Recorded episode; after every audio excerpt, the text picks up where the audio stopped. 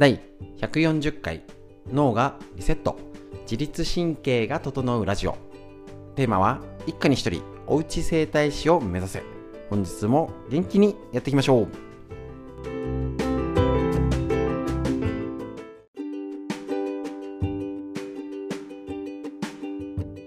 はい。ということで始まりましたですね。えっと、すいません。なんかまとめて更新ができてなかったよって、ババババってなっておりますのでね、お時間がある方とかね、ちょっとお勉強したい方はぜひ前回続けてごあお聞きください。今日のラインナップは、えっと、体のね、ストレッチの時の解説をしているんですけれども、どう気をつけたらいいの脳のこととかね、ちょっと体のケアするポイント、他では聞けない話、ちょっと教えちゃってます。それと女性に関わる生理のこと、で熟睡法についてなかなかね、あのー、基本的なことポイントってのを知らないで日々過ごしてます。是非一つ参考になるべくこちらねラジオの方よろしくお願いいたします、えっと、本日もどうぞ。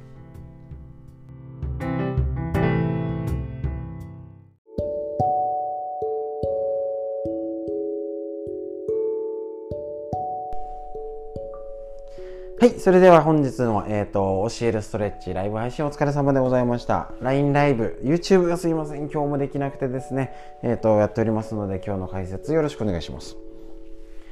はい。それではですね、えっ、ー、と、本日の解説になるんですけれども、本日のストレッチはですね、えっ、と、交互にやりました。えっ、と、えっ、と、普段は、えーと、初めての方とか慣れてない方ベテランの方までもごごったに状態になりますので、えーとこっち片方右手だけやってってしたら1回2回やったらほらさっきより楽でしょって確認しております。これは何に効いてるかほらこんなに教えるストレッチは効くだろうすごいだろうってことを言いたいのもあるんですけど それだけじゃなくて治療でも必ずやってます。片足やったらさっきとどうを比べて緊張具合を見て動きで確認しております。なんでまずそもそも結局自分のうんはい、えっと、ただぼーっとして今の状態どこがずれてますか？って言ってもわからないんですね。でどういうことかっていうと結局なんか動かしてみるとあさっきより楽かもってことがちゃんと脳に入力が入るんですね。何にもなくてうん。今右の肘のほかいろいろあ分かる方もいるかもしれないんですよ。いると思うんですけど普通はほとんどの人分からないんです。で分からないから悪くなれる。ってことなんですね。ぎっくり腰がいい例なんですけれどもあの多分9割5分まで悪くなってなんかここおかしくて寝不足が続いてああ仕事忙しくてねいろいろあって腰もなんか辛くていろいろあってあってあってあって9割5分まで気づかないうちに悪くなれてとどめのくしゃみとかよっこいしょぐきみたいだと思うんですね。じゃないと今私がぎっくり腰になってねって言われてもなれないんですよ。あの多分プロレス技とかかかったらねなるかもしれないんですけどよっぽど変な姿勢異常な状態にならないと今私はぎっくり腰になりたくてもなれないんです。っていうとそれだけ異常な状態を作り上げなければぎっくり腰に到達できないってことなんですね。これぎっくり腰を例にしましたけど他の病気もそうですし結局風邪ひいた時だってああ熱が出た。そういえば喉がイガイガしてたなとかなんかむせてたんだよねとかなんかそういえば食食欲がちょっと落ちたりしててっていうことを後から気づきます。ってことなんですね。なので体の機能としてストレッチやって気持ちよかったはいおしまいっていうこの時間だったら別に他のストレッチでいいです。何でもいいです。だけどそれ以外の要素が自律神経脳へのアプローチっていうことが要素がいっぱい含まれてるのが実はこの教えるストレッチ。9時から毎朝同じ時間にしてるのも脳がルーティン化することで体の中に馴染みやすくなる。これも脳科学ですし呼吸をやることによって皮膚をやることによってもうほとんど脳へアプローチしてます。実はね。だからなんかストレッチ他もやってたんだけど教えるストレッチやったら変わりましたって方は、えーと、狙いアプローチが知らない間に脳へのアプローチがすごいできてるんで体が変わりやすい実感しやすいってことになります。他のあの体操が効かないってことじゃないですね。聞いてても9割5分ぐらいまで悪くなってんのに悪くなってるのに気づかない体が問題なんです。そこですね。だからいちいちチェックして片方ね交互にやっていびつになるんですけどそれをやってあ楽かも。しかもその歪みのチェックを実はこの歪みのチェックは1年半以上やってますけど同じことしかしてないんです。これもポイント。全く同じことしか。してないんですね。なので、えーと、このだから体が気づける体になる。これを歪みのチェックをバンバン新しいことをおっしゃったら多分わからないと思いますし、えーと、多少ね教えるストレッチすいません。あの改良をしておりまして背骨を丸めて伸ばしても最初なかったですしだんだん進化はしてるんですけど基本は一緒。これからも変わらずにやっていくことで脳へのアプローチ。でそれを逆に今日は交互にやりました。実はこの方がこっち楽にして、ね、右手楽にして左手楽にして右手楽にして左手楽にしてって方が体にとったらいいです。是非やってみて皆さんどっちが楽かなっていうのでもうね続けて慣れてる方はどっちでも選んでください。初めての方はその脳への入力をちゃんと癖づけたいのでなるべく片方だけやってさっきとどうかな。いちいち立って足を比べてめんどくさいんですよ。でもそのことをやると悪くならないで手前で気づける体になります。だから正直言うと悪くならない体を目指してるっていうよりはもうぶつああ気づいた。ああ気づいたっていうようなストレッチの、えーと設計になっていますので続けるだけですごい楽になっていくっていうのは他のストレッチとの違い。もちろん主義的にも狙いが違うのもあるんですけど脳からのことで言うとそれだけ要素が詰まってるよ。だからなんとなく初めての方慣れてない方はやってください、うん、やればなんか楽になります。でさらにだあの実は胃が、ね、今日もコメントでありました。胃がすっきりしたとか腎臓もみとかって言って内臓のアプローチもしております。で一応胃が楽になるよ腎臓が楽になるよって言ってるんですけど前提としてお話しさせていただくと内臓を治してません。ね、ここ背中やっても腎臓に当たってません直接は。ですね胃をぐっと押さえて触ってやってません。どういうこと？要はこの箱の中身この胃の状態だったらお腹の上と骨盤のところここの中を隙間が歪んでたりとか緊張があったら、えーと、結局中の内臓がうまく働けないよねっていう状態になってます。で例えば今日の横隔膜ので言ったら右側だったら、えーとここに肝臓があります。左側だったらそのここに横隔膜から貫いて胃が下に垂れ下がってる状態です。それが剥がされてっていう状態だとその胃の中の筋膜膜内臓にも筋膜があってだらーんと大きなひだがあって垂れ下がっててほとんどの内臓がぶら下がってる状態です。おそらく四つ足動物の名残ですよね。その状態が要は胃を押して圧迫してじゃなくて横隔膜肋骨からニョイーンと引き剥がされるようなことが内臓直接じゃなくてこのスペースの中のひだだったり膜だったりがニョイーンって伸ばされることによって内臓の周辺の緊張が取れたりとか癒着だったりとか動きが悪いのが動いて中で血液循環が良くなってや柔らかいって状態ができるんじゃないか。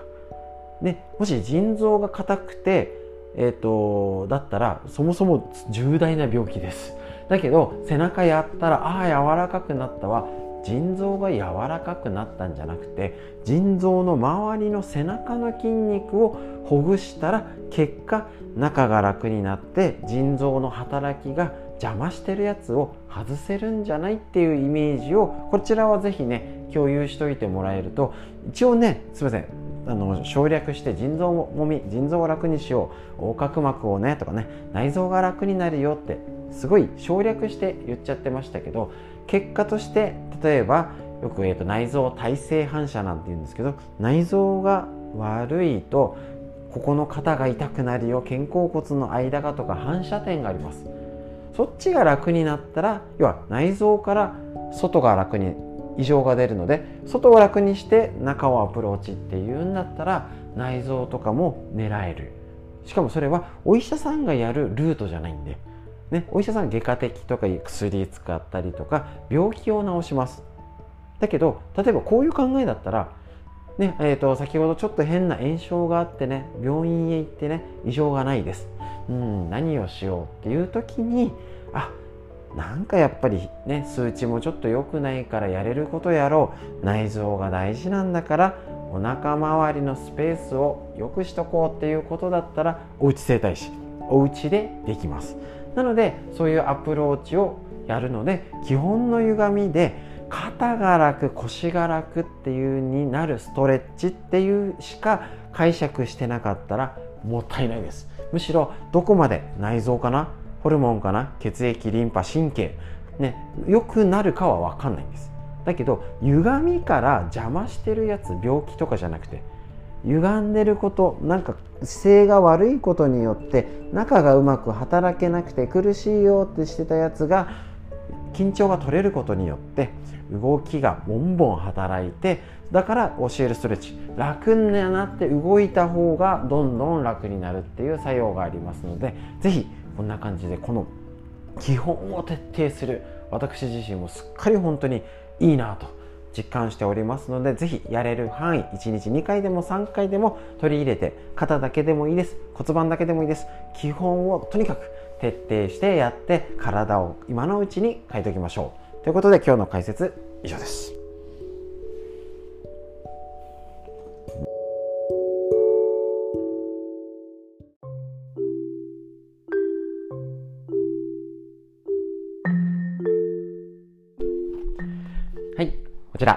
自分の体を守る正しいデータを持てなかった女性たちへ生理で知っておくべきこと、細川桃先生のこちら、日経 BP の本よりご紹介していきたいと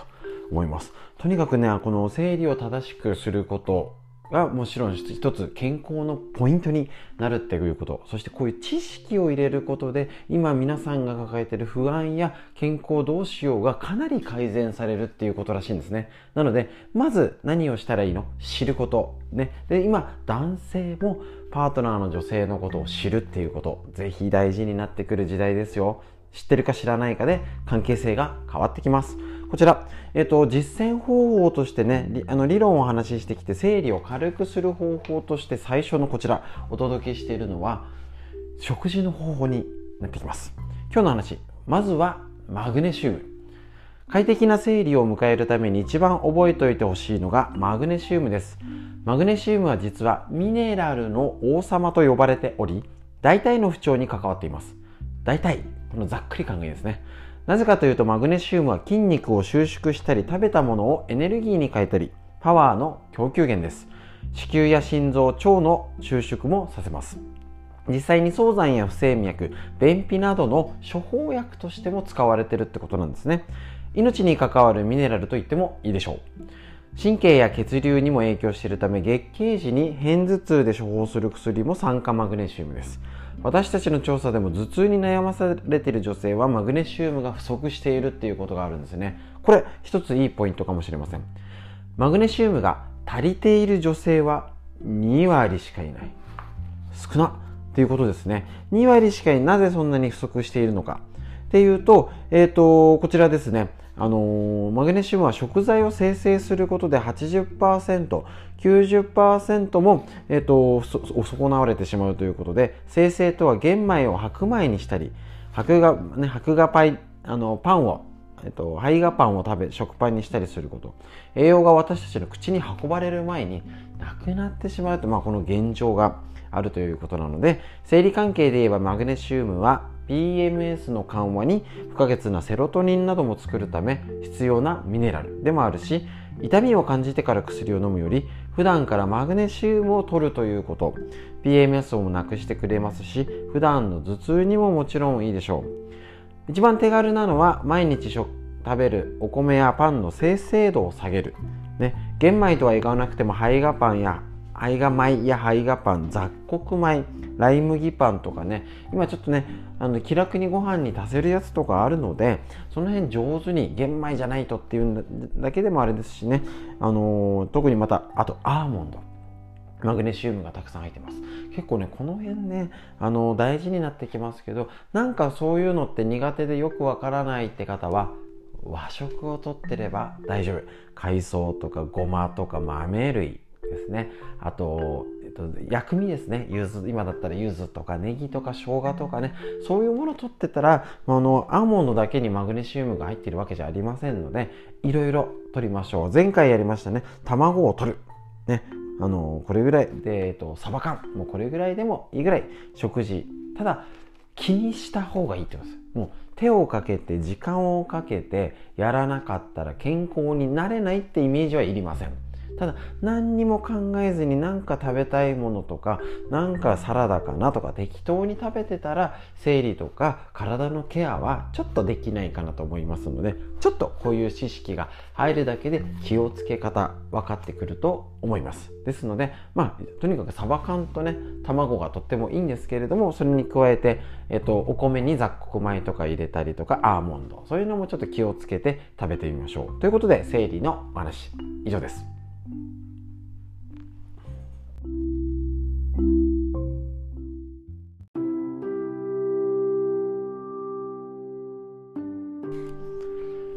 続いてこちらぐっすり眠れる最高の目覚め最強のパフォーマンスが一冊で手に入る。熟睡法ベスト107白浜龍太郎先生のアスコム社より出てるこちらの本で睡眠について確認していきましょう。よく眠れるってことはもう何しろ大事になりますので元気に過ごすためにやっぱりねあの当たり前の毎日してることを見直すってあの本当に最短距離修正できると思うんですね。何かしなきゃとかじゃなくてまず今毎日食べることも含めてそうですけど毎日してることをちょっと修正していきましょう。こちらえっ、ー、と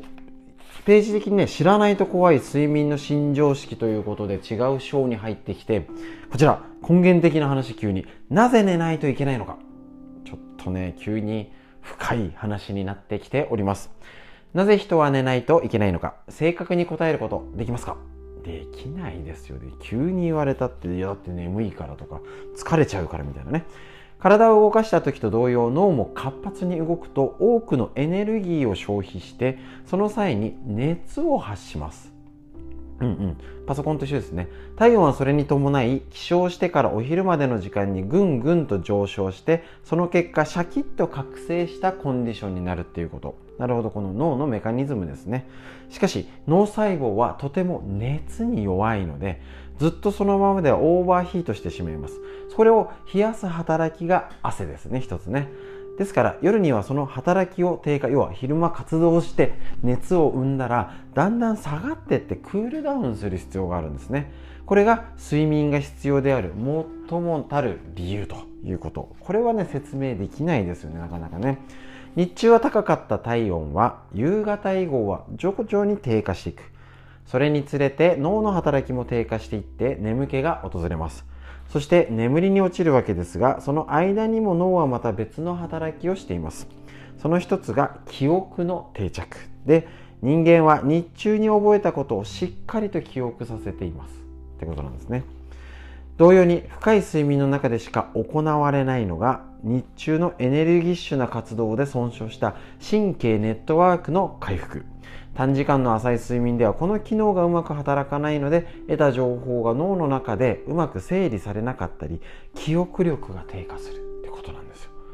つまり脳は夜の睡眠によってクールダウンしながら日中に得た記憶情報を整理してるってことです。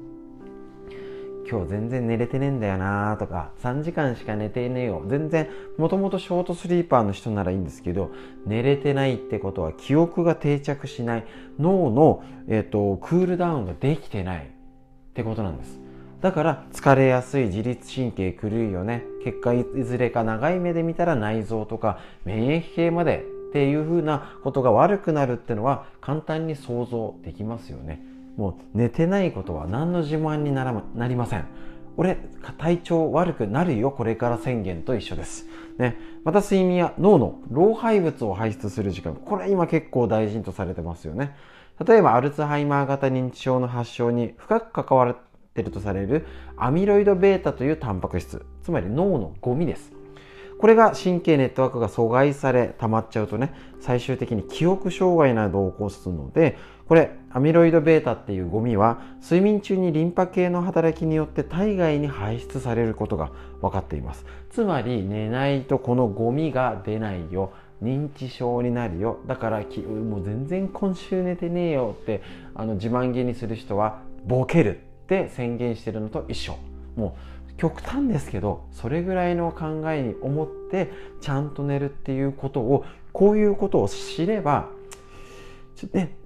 大変な方いると思います。実際ねお仕事とか夜勤の方交代勤務ね看護師さんとか病院とかねいろいろそういう消防士さん警察官交代の勤務してるんですけど脳のダメージや将来ボケるよっていうことにつながることを犠牲にしてお仕事してるんだ。それを自覚してるかどうか。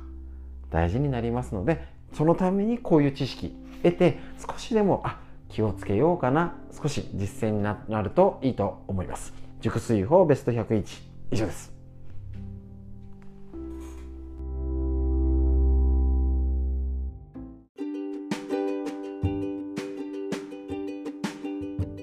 はい。それでは本日のラジオ以上になります。いかがでしたでしょうか？